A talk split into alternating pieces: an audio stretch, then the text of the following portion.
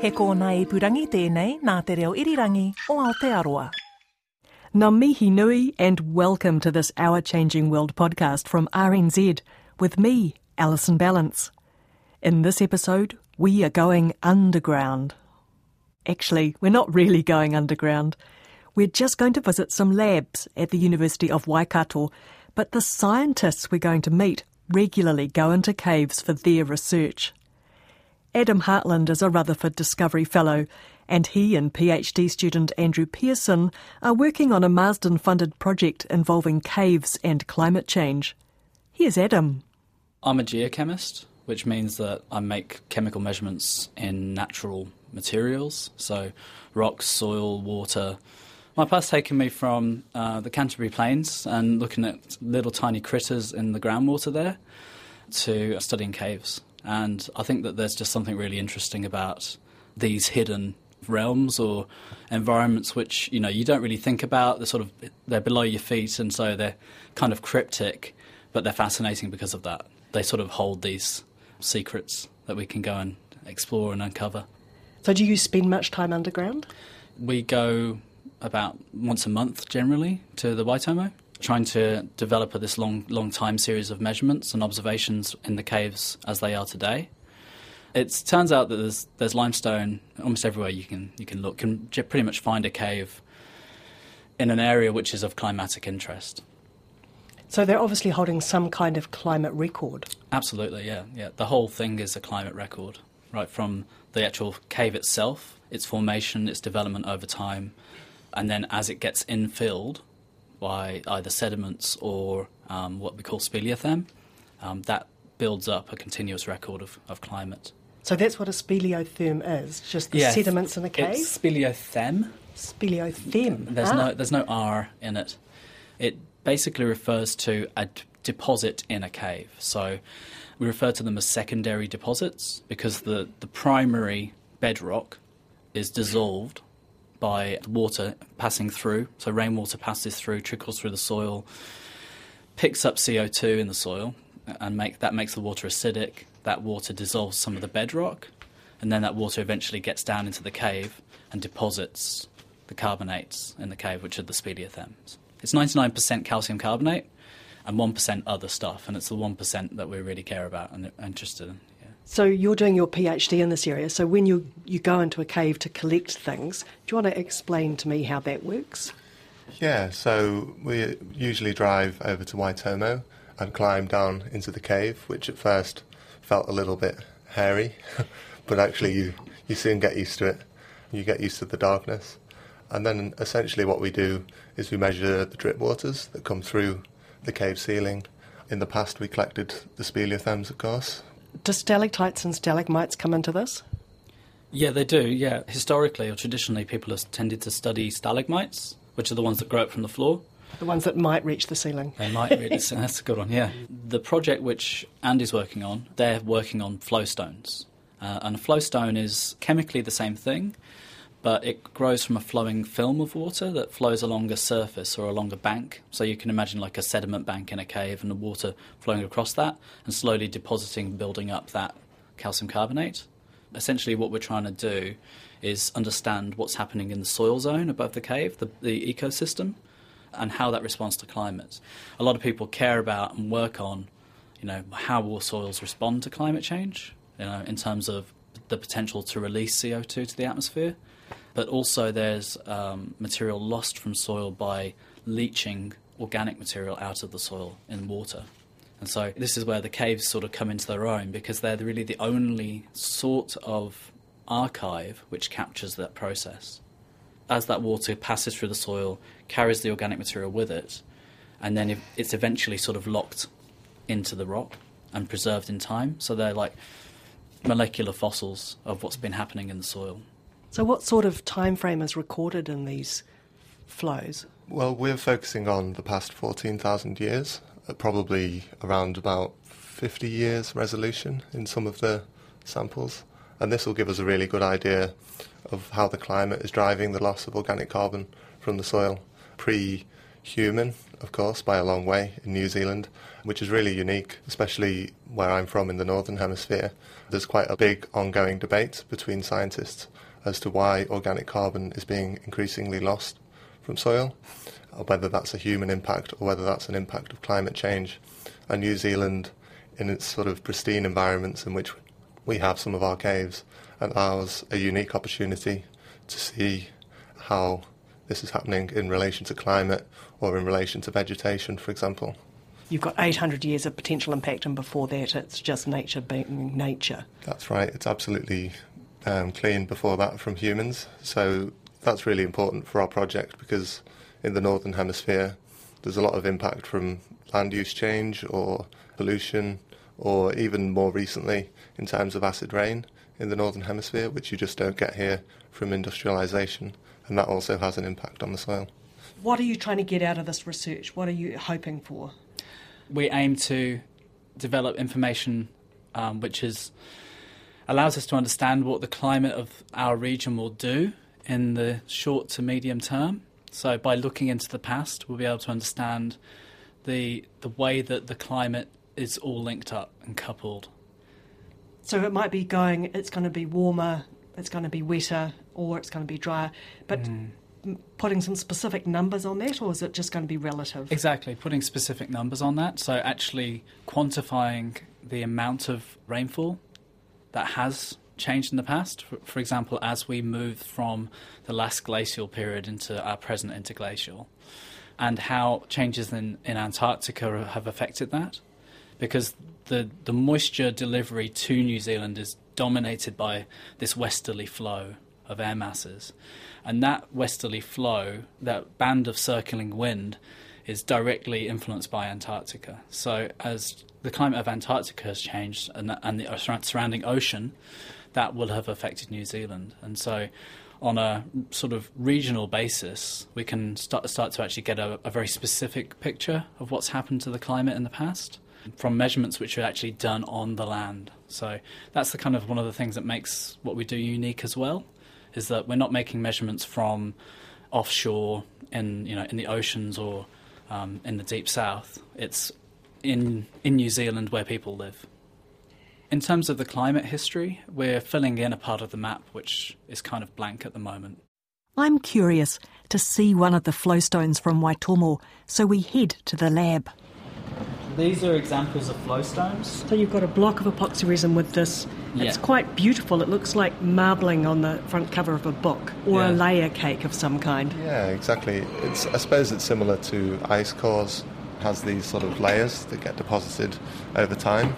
So these samples here, they're from a whole lot of different caves, are they? Yes, we have some from uh, Waitomo, and we also have some from um, on top of Mount Arthur in Kahurangi National Park, and also a few from around Mount Luxmore in Fiordland as well, to real, really capture that latitudinal gradient of New Zealand, which has different temperatures. Yeah, this one's from Nettlebed, which is famous um, among cavers in New Zealand.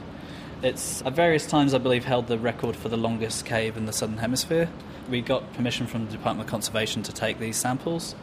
Um, so this particular sample spans the last interglacial period. So it's um, what's called the Eemian, which covers the period roughly 130,000 years ago to 120,000 years ago. So that was when, in the past, the, the conditions are like today, the most like today. So we live in this period which geologists call an interglacial, Paleoclimate scientists are particularly interested in these interglacial periods because they give us a window into times which are like our present climate state. Where speleothems come into their own is the ability to date them very precisely, which is not something that we are able to do with ice cores as well. So you have to employ different strategies to understand where you are in time. With speleothems, we can use something which is often referred to as absolute dating, which is using uh, ra- the radioactive decay of natural um, isotopes of uranium inside the sample. It looks a bit like a cross section of a tree trunk to me as well. There's quite finely defined lines on it. Some of them are really dark, some of them are quite white. Can you just talk me through some of the big features before yeah. we get down into the detail of the Yeah. fine stuff you guys look for? This sort of honey or custardy colour. it's kind of like caramel. We could spend some time debating the best an- that's- analogy. That's right. It, it varies between honey, custard, and caramel, but that's pretty much um, organic matter. So that's sort of the natural hue of the crystal as it contains the organic material. And I think probably as we get to these slightly darker bands in this particular sample we're looking at, um, it could well be that these are silts and clays as well. So the thing about flowstones is that they capture more hydrological pathways. The flow of the water can, can take different routes. And so sometimes you, you're looking at through a, through a flowstone core and you go through a, a section which is nice, clean calcite, which is your speleothem, and then you've got gravels or sands. So, you know, things have changed, something's happening, and, and, and that's kind of cool to see as well because it's just this, this, you know, all that history which you don't see until you, you take the core. So, how do you go about interrogating these cores more finely once you're back here in the lab? So what I've spent a lot of time doing was drilling into the speleothem samples. So because they grow upwards, if you just drill down at sort of one millimeter resolutions, you can take samples through time, and essentially what I would then do is dissolve the powders that I've extracted at those one millimeter intervals, and I would use a fluorescence instrument which can tell me about the properties of the organic matter. Next stop, the fluorescence spectrometer room, to find out what exactly the fluorescence technique is. Fluorescence happens when a molecule absorbs a photon of light, and inside the molecule, electrons become excited, so they get to a higher energy state. And because the molecule has a hard time releasing that energy in other ways, it releases it as in the form of a photon. So um, effectively, it lets light back out again. And that process of fluorescence, so of the molecules becoming excited and then releasing that light as a photon, allows us to understand kind of what they're made of. So it gives us a picture into the characteristics of the organic matter. So what's in here is there's the light source, there's some mirrors. The sample goes in here, and then what happens is we can measure absorbance of light. So that's literally how much light is being lost along the beam. Absorbance is like a direct measure of concentration. This is what we call a cuvette. So that just goes into the Put your sample in, into the cell in here. pop it in the machine. Yeah, close the lid so no light can come in from the outside world. And then we hit play and run a program now which steps through a series of what we call excitation steps. Hear it ticking away. You can see that it's sort of building up a picture on the screen. So that's how the organic molecules appear inside the spectrum. Um, and where they appear in, in that optical space tells us what we're, what we're looking at. Okay, so it's a great way of actually visualising what's in that Exactly. flowstone. Yeah, it's a very visual uh, method, but also it lets us measure how much there is as well. So the red areas are telling us that there's more intense excitation or emission at those particular wavelengths. So you can see this sort of red circle, and that's indicative of humic-like organic matter. So that's the organic matter that you would find in soils predominantly, and also if you've ever seen a river uh, that look, or a lake, for example, it looks kind of brown, almost like tea. That's the fluorescence wavelength where you would see that. As the speleothem grows, it captures the organic matter as it grows, and, and so we can go back in time, go back you know thousands of years, and get a picture, a window into what was happening in the soil. As well as working with flowstones laid down over many thousands of years in natural caves, Adam is about to begin some experiments, creating his own flowstones in a specially built artificial cave. The artificial cave. This is essentially a, a controlled atmosphere enclosure, and it operates using um, a software program which has been developed, which allows us to control the concentration of CO2, water vapor, and the temperature of the air inside the chamber. So at the moment it's open, so it's clearly not Yes, running. that's right. But you can seal it up and create whatever atmosphere you like in there. Exactly right. Yeah. So what volumes of water are you going to be doing in there and exactly what will you be doing? So to begin with, we're going to be growing calcite, so growing speleothem, in a way which mimics flowstones. So the water will be flowing along an inclined glass plate, and the actual volume of water flowing at any one time is quite small, so a few millilitres. But that will be coming from a reservoir of, of a few litres worth, which will allow us to run an experiment for a couple of weeks. Could you Um, build stalactites in there? Yep, could grow pretty much anything that evolves from a water that contains calcium and CO2. And we can drive it in the other direction, right? So we can look at what happens when you have a high CO2 in the atmosphere and you, and you start to dissolve the, the rocks as well. We can obviously control the valves. You can hear that clip there, and that's the the chiller unit starts starts up, and we can set the temperature there. So is this aimed for long-term experiments? The first set of experiments, experiments we're going to run will be around two weeks. And what question are you looking at? growing speleothems in our artificial cave, and we're looking at a specific set of chemistry to do with uh, um, the metal copper, actually, and how the copper moves from the water into the speleothem. So this sounds like a pretty unique tool to have. It is. It's it's really unique. We're copying uh, to some extent a similar system that was built in Germany.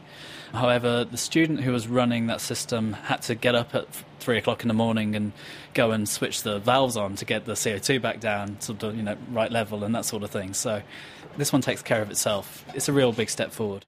Thanks, Adam. That was Adam Hartland, and he's a geochemist at the University of Waikato. He's also a Rutherford Discovery Fellow. PhD student Andrew Pearson is working with Adam on a Marsden Fast Start project. I'm Alison Ballance, and this Our Changing World podcast from RNZ first aired on the 28th of March 2019. You can find this story again at our webpage, rnz.co.nz slash Our Changing World.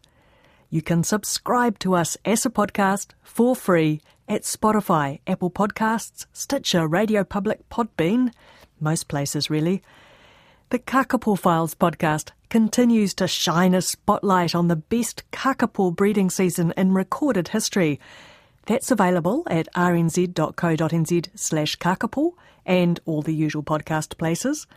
RNZ's chemistry podcast Elemental, celebrating 150 years of the periodic table of elements, is up to the bees, including berkelium and the synthetic heavyweights. You can subscribe to Elemental as a podcast and find it at rnz.co.nz slash chemistry. I'm posting all of those on the Our Changing World webpage as well. By the way, check out the podcast page at rnz.co.nz for more RNZ podcasts. The Sex and Sexuality podcast Bang, and the worst sitcom ever made, which is a look at failure. Stay in touch with us. We're on Facebook and Twitter as RNZ Science. Many thanks for your company. Bye for now. Mauri ora.